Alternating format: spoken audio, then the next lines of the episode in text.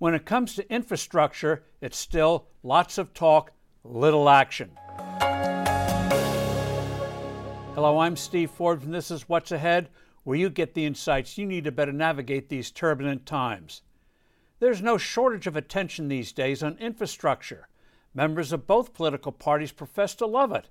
After all, building and maintaining bridges, airports, pipelines, mass transit, and so on all means spending money, lots of it, and politicians love spending money. So, why is the state of the U.S. infrastructure lagging that of so many other countries? Why does it take years to get something done that once could have been done in months?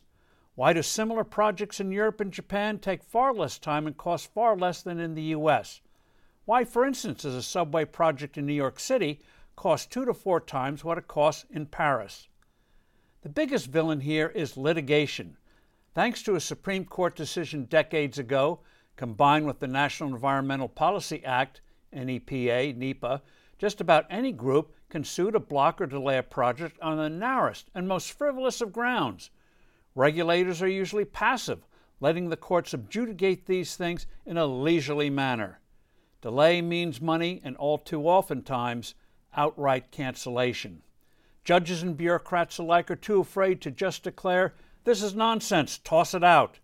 The classic case of idiotic delays came a few years ago when it was proposed that the existing roadway of the Bayonne Bridge, which spans New Jersey and New York City, be raised to accommodate large ships. Raising the roadway instead of building a new bridge would have virtually have no environmental impact and save considerable time and money. In a normal world, this should have been a quick basic engineering and construction project because it used the existing bridge supports. Nonetheless, delays and unnecessary expenses ensued as the undertaking still had to endure 10,000 pages of environmental reviews and another 10,000 pages of bureaucratic permitting. West Virginia Senator Joe Manchin had a proposal to expedite the environmental approval process for major energy infrastructure projects. The Mountain State lawmaker thought he had Senate Majority Leader Chuck Schumer's blessing, but Schumer didn't raise a finger when Democratic Party leftists objected the initiative failed.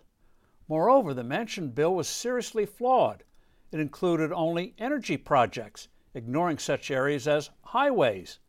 It contained a section that would have allowed the Federal Energy Regulatory Commission to ramrod approval over state objections of electric transmission lines for so called renewables that would have hurt the viability of fossil fuel and nuclear power plants.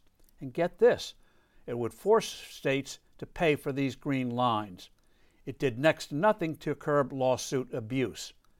Genuine reform would include all infrastructure sectors, confine environmental objections to major issues, have firm timelines for court reviews, and rein in nuisance lawsuits.